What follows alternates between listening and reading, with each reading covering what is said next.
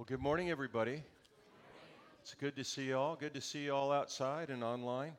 Today's a busy day here at Eagle Ridge Church. We've got a number of things going on. Did you see all our Christmas decor? Did you like that? Put you in the Christmas spirit. I want to encourage you to, as soon as it gets dark tonight or over the next week or whenever it's convenient for you, drive by the church. It's lit up really beautifully for Christmas. We like to celebrate Christmas here because Jesus is the reason for the season. Amen? Amen. Well, like I said, we have a busy uh, morning.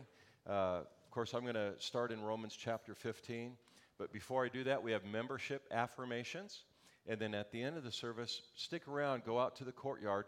We're going to have some baptisms.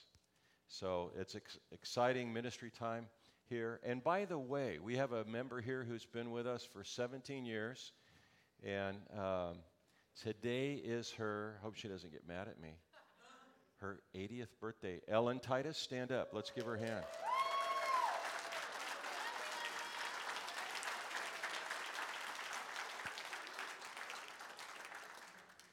Amen. Happy birthday.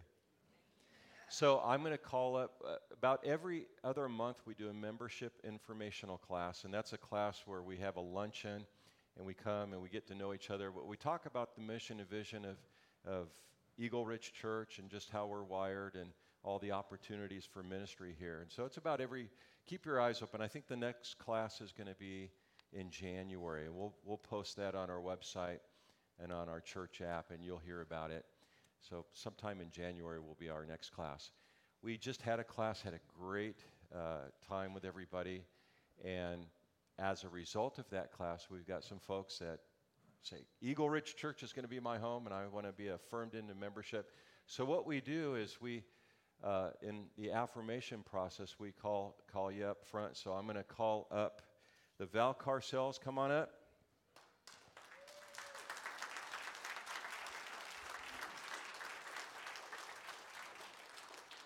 You guys recognize them? Yeah. Uh, Pat Gross. Pat, come on up.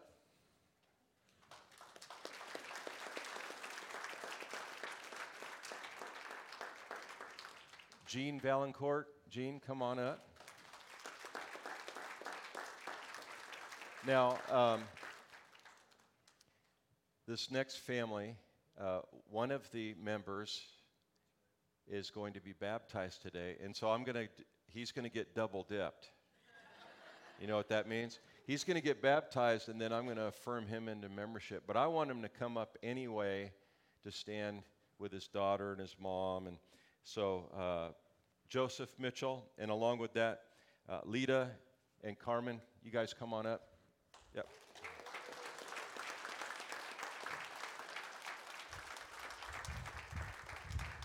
So here comes Joseph. He's going to get baptized today. Isn't that right, Joseph?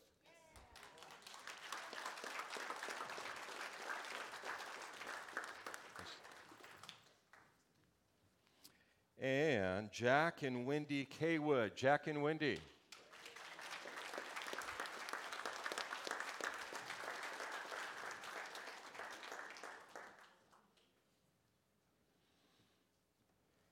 And we've got some others that are going to be affirmed into membership next week. So we're excited about this. So we do two things. They're making a commitment to become members here, to get involved and and uh, invest in people's lives, but we're going to invest in their life, and that starts right now. I'm going to ask you to make a commitment. Would you be willing to make a commitment? You would? We should probably pass the offering bucket right now, huh? so, no, no, no. In all seriousness, your commitment that I'm asking you to make is to get to know these people, these folks, these lovely individuals, and pray for them. And we're going to start that right now. Would you stand to your feet? Even if you're outside in the courtyard, stand to your feet. And we're going to pray. And in this process of membership affirmation, what we're doing is we're praying a special blessing on each family that's represented up here. And I want you to join me. So if you're comfortable extending your hands out as I pray, and we'll start at this end right here. There you go. Father, I thank you for the K-Woods. And Lord, we pray as, a, as Eagle Ridge Church family for them, Lord, that you minister, continue to minister, continue to guide them, direct them, and bless their family. Lord, we're excited about uh, them becoming members here at Eagle Ridge Church. Lord, we thank you for Jack and Wendy. And Lord, we pray and affirm them into the membership right now of Eagle Ridge Church in Jesus' name. And everybody said, Amen. Amen. Congratulations. Yes. And we got a big family right here. I'm going to put my hand right in the middle, and you guys, there you go.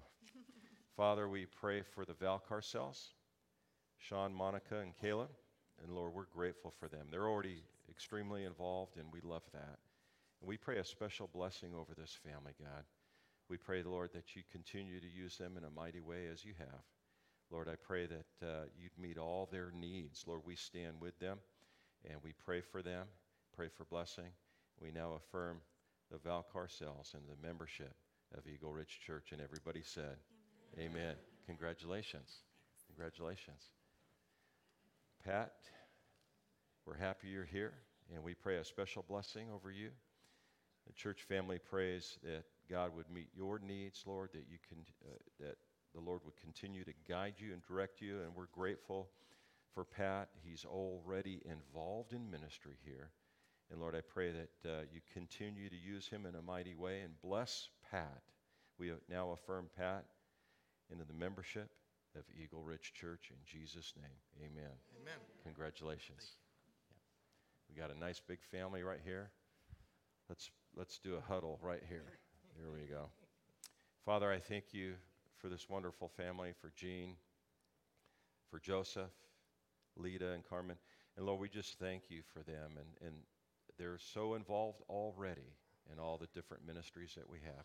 Lord, I pray that you'd meet their needs and supernaturally work in their lives, Lord. I thank you for Joseph, who's making a decision to be baptized today, and he's just standing here with his family. Thank you for Jean and, and her decision, and Lita and Carmen. And Lord, we pray a special blessing over them. Now affirm them into the membership here, Eagle Ridge Church, in Jesus' name. And everybody said, Amen. Let's give the Lord a hand. Praise God. Amen. Amen. So take a good look at them because you want to get to know them. Continue to pray for them. This is how, no matter what size we become, this is how we stay tight and family. Amen? Go ahead and make it back to your seat. And I'm in Romans chapter 15, so if you have your Bible, your smart device, thank you, Sean.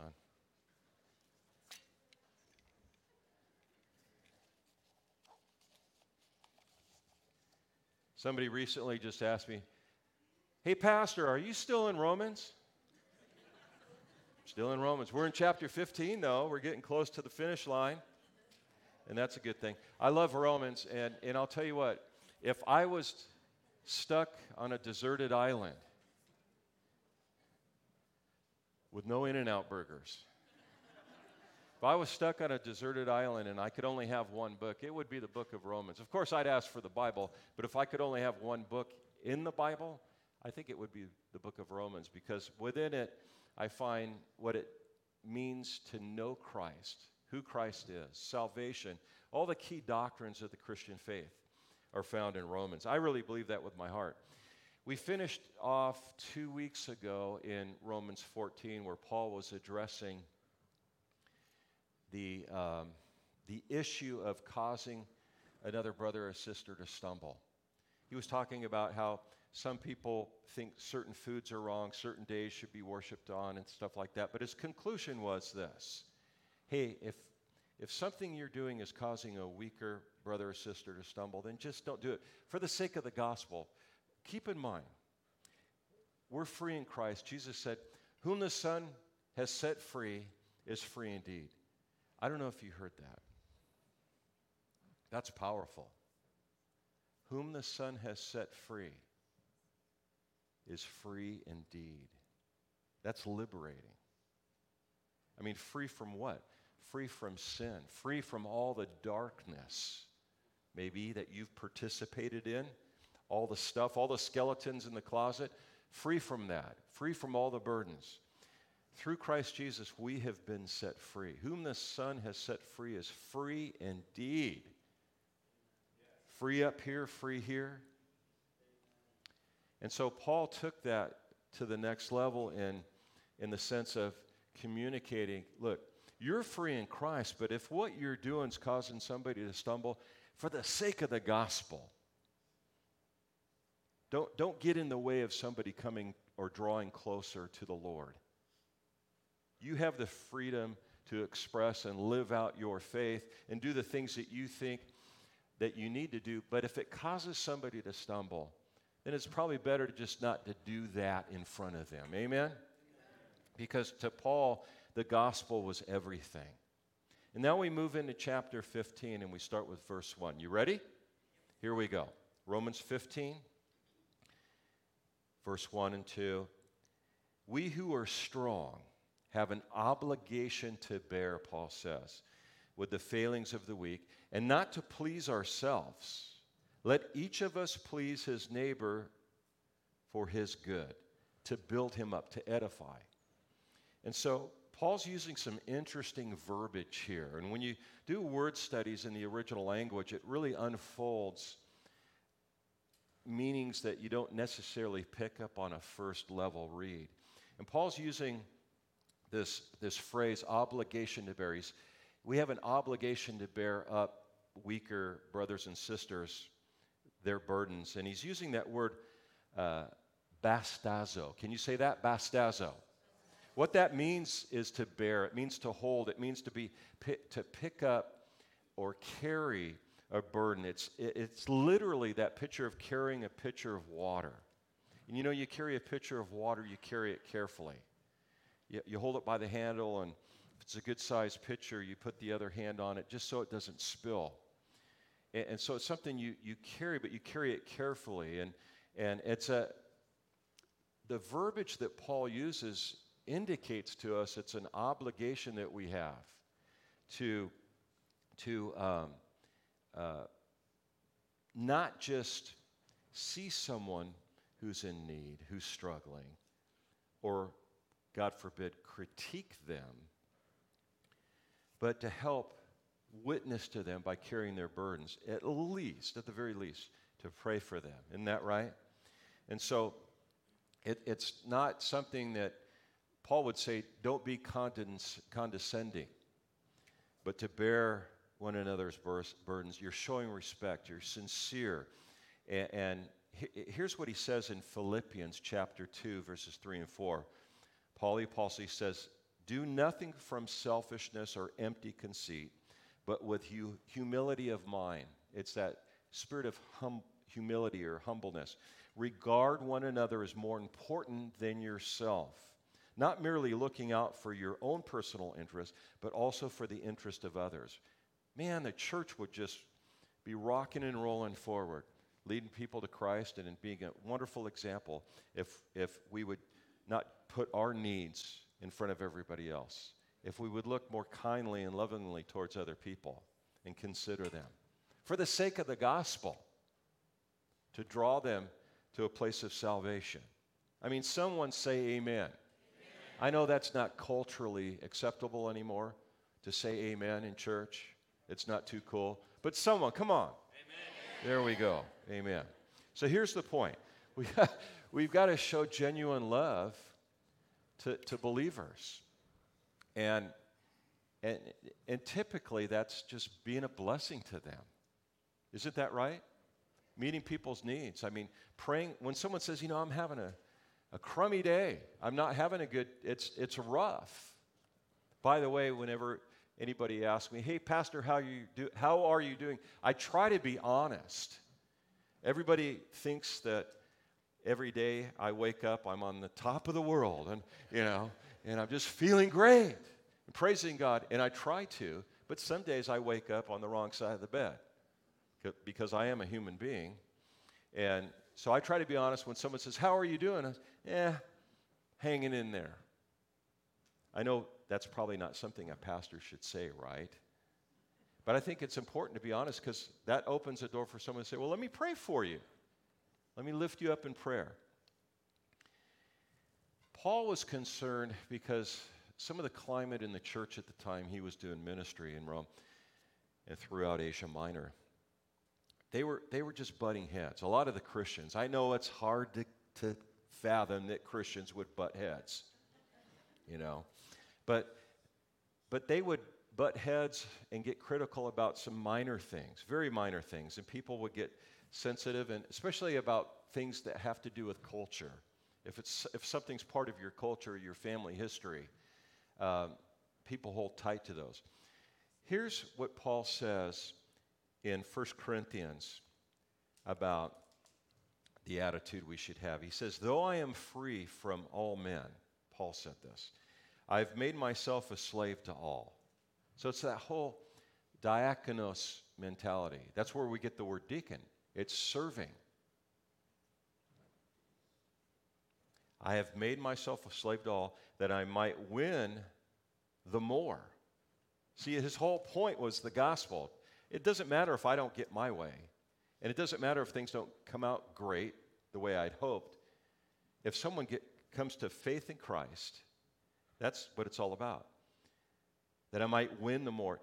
And to the Jews, I became as a Jew, that I might win Jews. To those who are under the law, as under the law.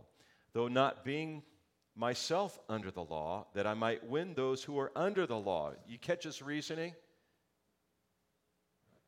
And to those who are without the law, he's, now he's talking about the Gentiles, as without the law, though not being without the law of God, but under the law of Christ, that I might win those who were without the law. To the weak I became weak, that I might win the weak.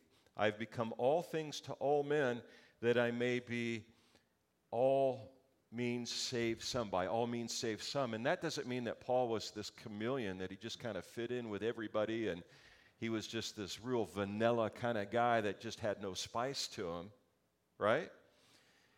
He's not talking about compromising the gospel here at all or the godly standards that we're to, to have in our life. And he, and he confirms that later on in Galatians, Galatians 1.10, he says, Am I now seeking the favor of men? He's asking a question. He says, or of God? And of course, it's God.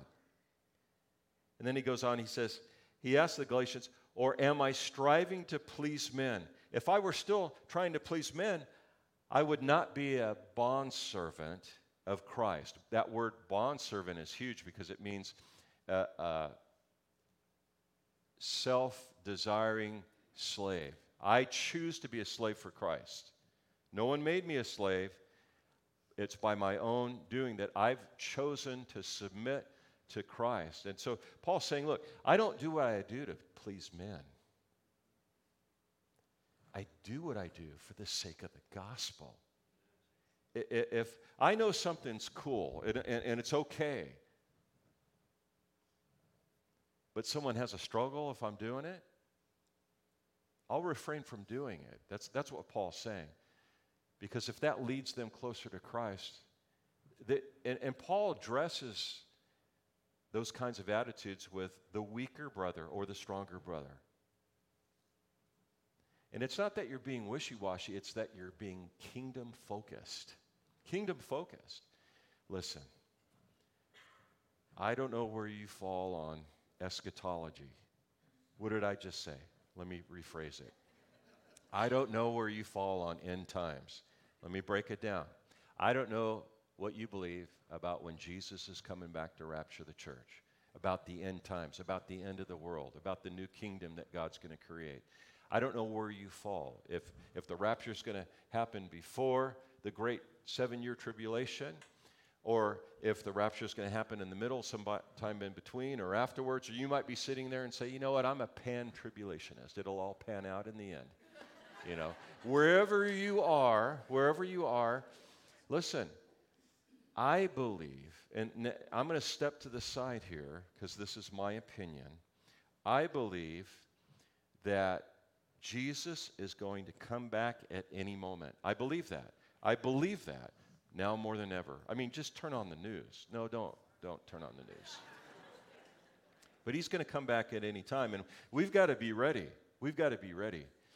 And, and, and we need to be living on our living our life in a way that draws people to Christ. It doesn't mean we're perfect. We make mistakes, but we need to live in a way that, that the world is attracted to Christ through us.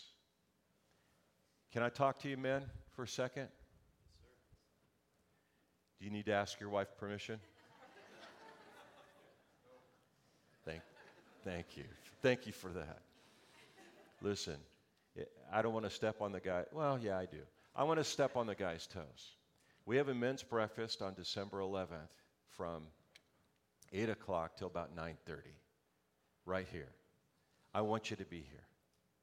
Mo's going to be in the back if you haven't gotten already a card, a, business size card. It's got a QR code. I need you to register. We want to make sure we have enough food for you, but I want you to bring a friend. Okay? I met a guy who I've invited to speak, and this guy just blew my socks off Dr. William Gray. I went to a veterans um, celebration on Veterans Day by the city of Menifee, and Dr. Gray got up and spoke.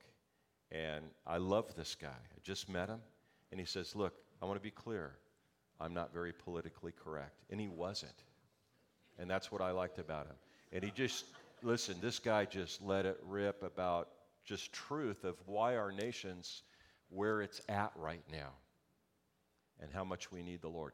So I've asked him, he's going to share with you on December 11th. Guys, you don't want to miss it. And we're going to feed you well, but you need to register. If you show up without registering, you might, we might run out of food. I, the only reason we want you to register is so we have, make sure we have enough food for you. Amen? Enough of that. But guys, uh, you need to come. Because listen, men, we need to strengthen each other. Iron sharpens iron. We need to do that. We need to be the leaders in our home. We need to be the leaders in our community. We need to be men, men of God. Ladies, say amen. amen. Okay. So, here we go. We're in verses 3 and 4, Romans 15. Paul says, For Christ did not please himself, but as it is written. And so now Paul's using not himself as an example, which he did, by the way. Isn't that cool? Can, can you imagine using your, hey, just do what I do, using yourself as an example and not being arrogant about it? That was Paul. He wasn't arrogant, but he could say, hey, follow me. But now he's saying, look, look at Christ. By the way, that's my message title. We have a perfect example. It's Jesus. And he says, For Christ did not please himself, but as it's written, the reproaches of those who reproached you fell on me. For whatever was written in former days was written for our instruction, that through endurance and through the encouragement of the scriptures we might have hope. That's why I love reading the Word of God. That's why I value God's Word, the Bible. By the way, God's Word's the Bible. It encourages me, Old and New Testament. And then he goes on to say in verse 5 May the God of endurance and encouragement grant you to live in such harmony with one another, in accord with, with Christ Jesus, that together you may with one voice glorify the God and Father of our Lord Jesus Christ. Therefore, welcome one another as Christ has welcomed you for the glory of God. Church ought to be a place that's the most welcoming loving, accepting. Come on in. You're all welcome to hear the gospel. Now, you're not welcome to come in and start a mess, but you're welcome to come in and hear the gospel. Amen? And, and that's how the church ought to be. Have you considered this question? What would you do if you knew you only had 24 hours to live. Think about it. I mean, several things come to mind, don't they? But if you were had that revelation that you only had 24 hours to live, what would you do? Did you know there's only one man that's been alive, and he's still alive, by the way, Jesus, who knew that? He knew how long and each day was measured. He knew that. He measured them. But we don't know. We don't know the day or the hour. Some of us have lost friends and family. We've lost some leaders here during this pandemic. We don't know how much time we have, but what would you do if you knew you had 24 hours? You only had 24 hours. Would that change anything? I mean, would you argue about squeezing the toothpaste in the middle? Come on, don't do that. I mean, would you argue, and would those little minor things, would they still grate you and get you upset? If you only had 24 hours, you like you can squeeze that toothpaste wherever you want. I only got 24 hours. I don't care about toothpaste.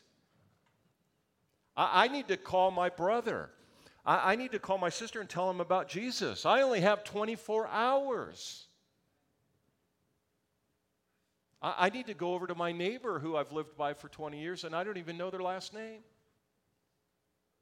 I need to tell them, hey, I only have 24 hours, but I want to tell you something.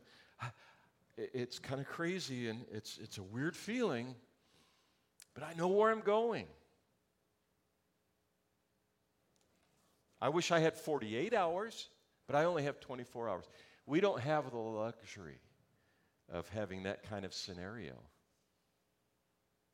But I think we ought to live like that. Amen. Christ knew all of those things.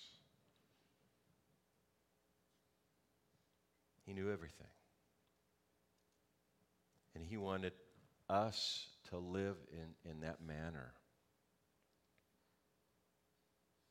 I have one point this morning, and it's this our level of our unity as believers either attracts or repels the world.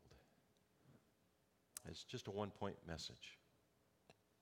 Our level of our unity, the, the level of unity, I should say it that way, as believers, church folks, Christians, the unity that we have right here, it either attracts or it repels the world. I found this story and I've got to share it with you. It's a story of two congregations. They were located only a few blocks away from each other in a very small community. And they thought it might be better if they uh, merged and became one united, larger, and more effective body rather than two struggling churches. Maybe you've been part of a story like that. Sounds like a good idea, but they, they were not able to pull it off. The problem, they could not agree on how they would recite the Lord's Prayer. That was the problem. One group preferred, Forgive us our trespasses, while the other group demanded, Forgive us our debts. So, as the local newspaper reported it, one church went back to its trespasses while the other returned to its debts. Our level of unity as believers, it either attracts or it repels the world. Paul explains how this can be done in his letter to the church in Philippi.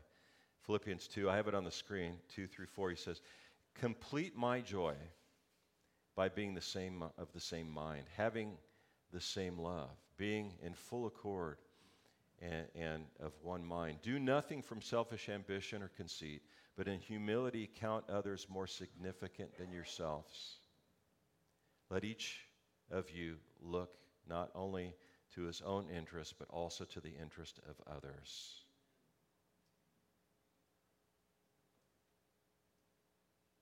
We have the best example in Christ. That's our best example in Christ. God transforms our lives. Dr. Wilson got up and closed the service last week. It was amazing, all the testimonies we had. And he said, You know, this right here in the world doesn't make sense. We've got people that you normally wouldn't hang around with, different shapes, colors, cultures, backgrounds, but we have that unity in Christ that, that pulls us together.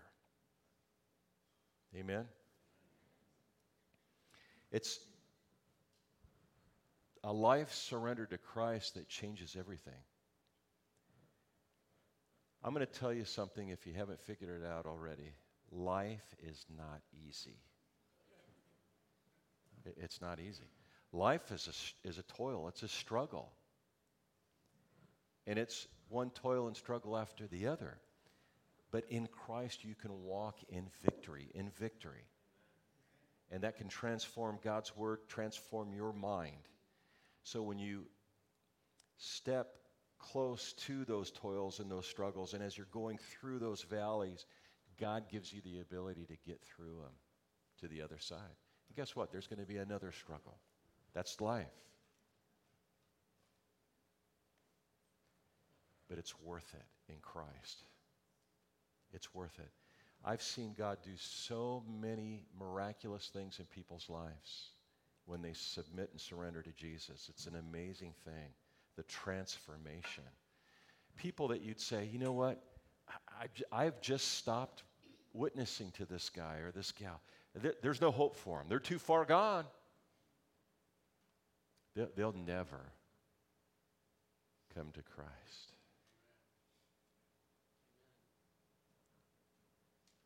Well, I got news for you. That's not true. What a great segue for our youth director, huh? Matt Getz, get up here.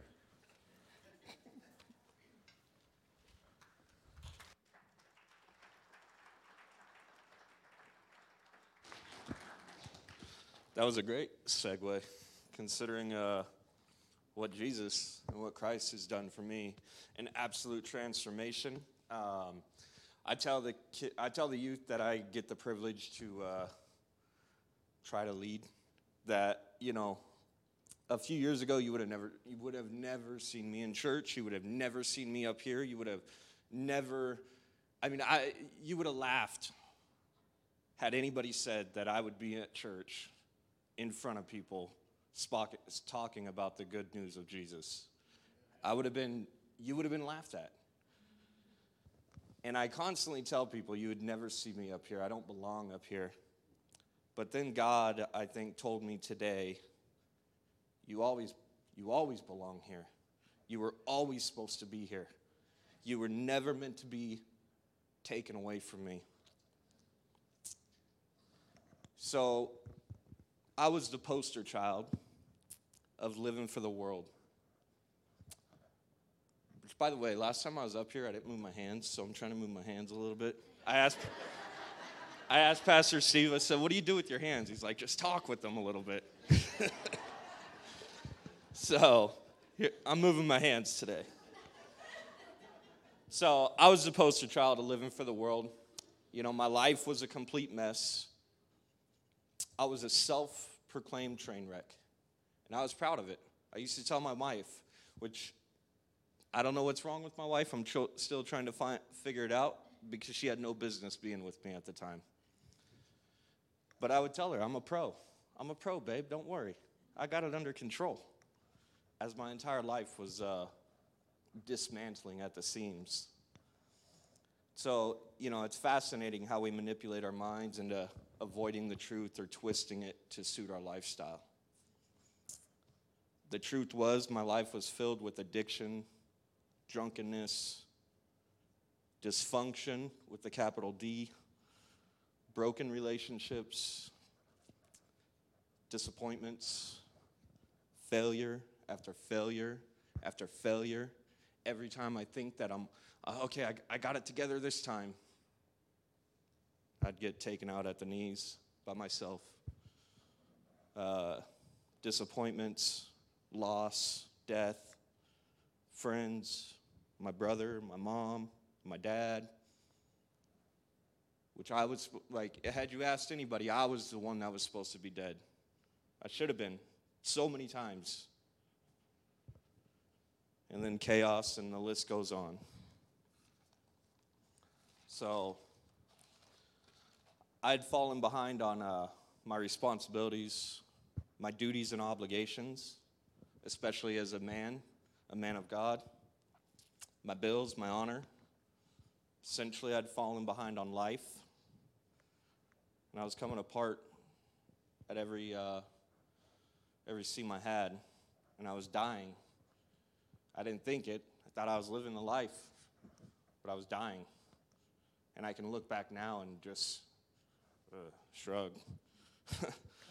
it's uh, it's funny because I saw my cousin. My aunt just passed away on th- Thanksgiving, which she she knew the Lord.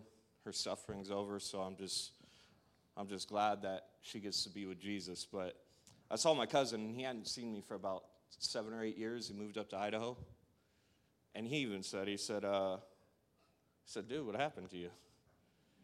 He was like, you you weren't supposed to make it, and I said, I know.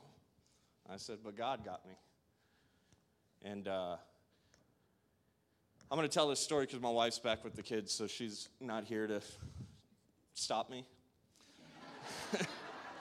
but uh, no, it, it, it's amazing because so I've, I, I, I was at my wits' end. I was at the absolute breaking point. I had no other way to go. And anybody that feels that way, that's God, that's God using your circumstances to get your, your attention. And believe me, this side is much better. But I was at work one day and I couldn't handle it. You know, I was, uh, I was, yeah, I just, I was tired of everybody. I didn't care about it really anything. I didn't think that there was any purpose, any meaning. You know, and uh, I was never going to go out by myself, by the way. um, but I finally got, I got to a point and I walked off the job because I was so upset. And I couldn't, I couldn't bring myself to just keep going in this endless cycle of destruction. Felt, you know, the world had turned on me, my friends had turned on me, my everything in my mind had turned on me. My mind had turned on me. but uh, I walked off the job one day, and there's this little creek, thankfully, behind, behind where I was working. And I got on my knees, and I cried out. I said, This is it, God. Hit the button. Me and God had a very uh, good relation. Well, I thought we had a relationship. You don't care about me, I don't care about you, and let's leave it at that. so I finally hit my knees and I said, Okay, I don't know if you're real. I don't know if you even care about me. It sure doesn't seem like it. You sure haven't shown it. My entire life has been filled with just nonsense, chaos, disorder. And I hit my knees and I, I, I said, You either show yourself now or I'm done. And in that moment, I finally, I finally got a peace that I had never had in my life, that I needed I needed so bad. I needed it when I was a kid. I needed it when, when my parents were at violent pickup spots at the Burger King in Oceanside because everybody was drunk and all I wanted was for everybody to get along. I needed it when guns were being fired off in the house or chairs thrown through a sliding door. I needed it. Just somebody, like, please bring me the peace.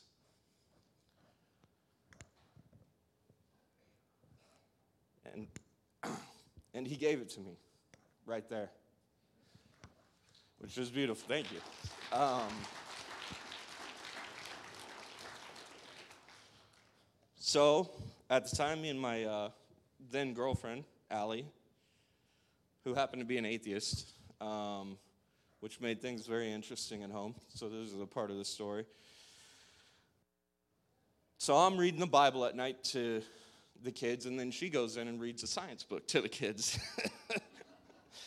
so, and, and it was just it was it was very funny because that was kind of where we were at. It, it was this. Uh, I said, "Okay, God, you you saved me, but now what am I supposed to do?" I got my wife or my girlfriend who's an atheist. We got our kids. We got you know, this is really creating problems. And uh, it, it I so I prayed when my kid my kids saw me get me get baptized, which by the way, men of the church, like Steve was just saying, if God can get you, he gets the entire family. We are ordained to be the leaders in the in the in the in the, the head of the household. There is a reason that the secular world wants to get rid of the man out of the house, wants to get, get us rid of our leadership, our God given leadership roles that we are given at, at the heads of our families. Not because we're better, not because we're this or that or the other, but because that's just the way God made us. And we look to our we look to our dads, especially I mean, look around. Look at how many and God bless all, all the strong women that have had to raise their, their, their sons on their own. But look around at our society. We're seeing the effects of it. I'll, I'll stop there. But um, um, so, anyways, yeah, m- my wife and I were we were having a uh, we were having a serious theological problem in our in our in our relationship and and in our house because I I firsthand experienced God, and I and I was on fire for the Lord. I still am. I, you know, we, we still go through our struggles and everything, but I still am. And uh, my children decided to get baptized after they saw me get baptized. And so I prayed to God. And I know that God answers prayers because I prayed to Him. I said, God, if you can move, show me a little, a little sign that there's hope. And I said, I, I, I put you before anybody. And if you can show me on Sunday when the kids get baptized that there's hope for me and Allie, then I'll, I'll, I'll look at that as an answered prayer. If I don't see anything, I don't know if I can make this con- relationship continue. I was new in the Lord, so I didn't really quite understand how the relationship process works and the amount of time that you're supposed to. so, but anyways, uh, we're in church. The kids get baptized. I'm gonna I'm gonna cliff note this because it's getting time to go. But um, we're in the church. The kids get baptized. We go. We sit down at service. She won't even look at me. And and I know. I mean, she wasn't like the like. I was a I was an agnostic. Uh, there might be, there might not be. She was a there is no God. Don't bring him up to me. Don't talk to me about him. Don't you know that's your thing. Leave me alone. And uh, so the entire time we're in the service, I think that, you know, okay, I, got, I, I made a promise to God, and now I'm going to have to hold it up, and this is going to be really hard. And, and after, we, after the message, and it, in fact, the, the message was on the prodigal son, which was funny to me, but um, after the message, she beelines for the door. Beelines. And this is at a big church in Corona. She's like pushing people out of the way. And I'm just like, oh man, that went real bad. We uh, kind of like, okay, God, that wasn't what I was expecting. But we get outside the door, and she goes around the corner to where nobody's at. I walk over there, and she's on her knees crying. Crying, makeup running, everything's bad. And I'm thinking, wow, she really got like this really made her mad, you know. I'm th- you know, I'm still not catching on to what happened. And she looks up and she says, I don't know what just happened in there, but I think I got to start coming to church. so God does move. And I, am telling you, if He can do what He did in my life, I, li- I have this extraordinary blessed life. And don't get me wrong, we got all kinds of issues still. We got, but anybody that's out there that's struggling, that's so tired of themselves, so tired of the life that they that they keep running into and the same problem and the insanity of just keep on doing the same thing but expecting something different. Jesus Christ is the answer. I promise it. I wouldn't lie about it. This isn't something that I get paid to do. In fact, I don't really like talking in front of people, but Jesus is the answer. He is your answer. He will work in your life. He will change it. His promises are true. And once he gets you, he gets your family. He gets your friends. He because nobody can deny the change that happens. So, thank you for letting me share my testimony. Uh,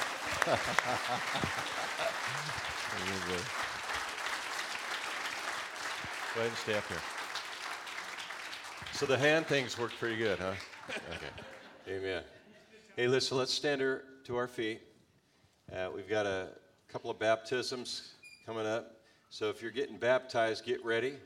and I'll meet you out in the courtyard. But I want to give everybody an opportunity based on just the message today and what Matt shared with you. There's hope. There's hope for you, there's hope for people in your family, there's hope for your relationship. Let the God who created the heavens and the earth, who's a, still a miracle worker, do a miracle in you, do a miracle in your family. I want to give you an opportunity right now. If you've never accepted Jesus Christ as your Lord and Savior, when you do that, you receive forgiveness of sins, past, present, and future. If you've received Christ as your Savior, but you're not walking with the Lord the way you should, I want to give you an opportunity as well to rededicate your life to the Lord. But I want to do one other thing in addition to that.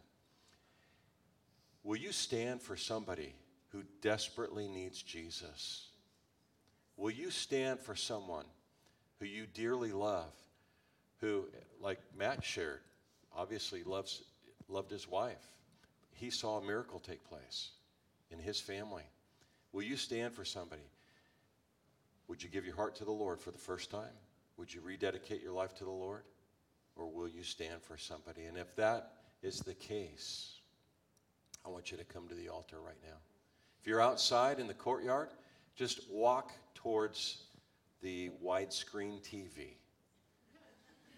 Just do that. Just do that. In faith. It's a, it's, this is something we're doing in faith. Amen. Amen.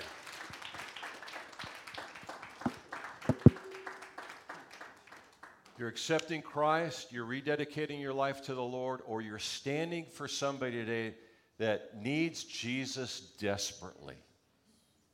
Come to the altar. There's time.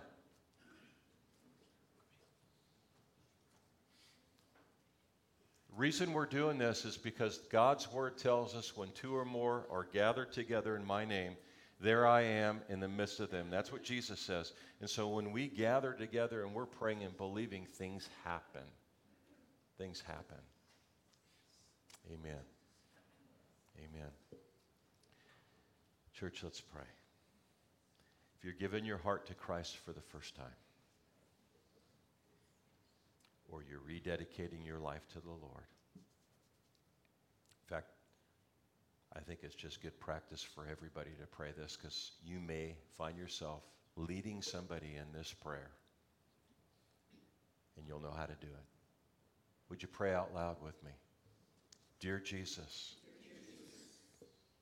I'm a sinner, and I ask you to forgive me of all of my sin. Thank you, Jesus. Thank you for your forgiveness. Jesus, I believe in you. I believe you died on the cross. I believe you rose from the grave on the third day. I now invite you into my heart to be my Lord and Savior. I rededicate my life to you right now. In Jesus' name. Amen. Let's give the Lord a hand this morning. Amen. Amen. Now, if, if you're up here, you're standing in front of the widescreen TV on the patio. I know there's a large group out there. Listen, and you're standing for somebody. Maybe it's a parent, maybe it's a child, it's a neighbor, it's somebody you care about, you're concerned about. You're standing with somebody. I want you to just bow your head with me. We're going to pray for them. Father, we lift up, and I want you to say their name. God, we lift up. We lift them up to you right now, God. That you would love on them, love on them, God, love on them. Let them sense, let them feel, no matter how hard their heart is, no matter how discouraged or how distant they are from you, God. Draw them. Draw them to a saving knowledge. They need a miracle. You're the miracle worker, God. Draw them to a saving knowledge of you, Jesus. Lord, we lift them up. We lift them up to you right now. You do a mighty work in them. And Lord, we're looking forward to seeing them and hearing a praise report. In Jesus' name, and everybody said, Amen. Amen. Let's give the Lord a hand this morning. Praise God. Amen. Amen. Amen. Go ahead and make it back to your seat. I'm going to ask the praise team to come up. There's two reasons I'm doing that. I need to go get changed for the baptism, and we need to close out the service with praising God. So, will you praise the Lord this morning? You can remain standing and let's lift the Lord up. Let's praise his name. Let's give him glory for what he's done in our life, what he's going to do in our family. Amen.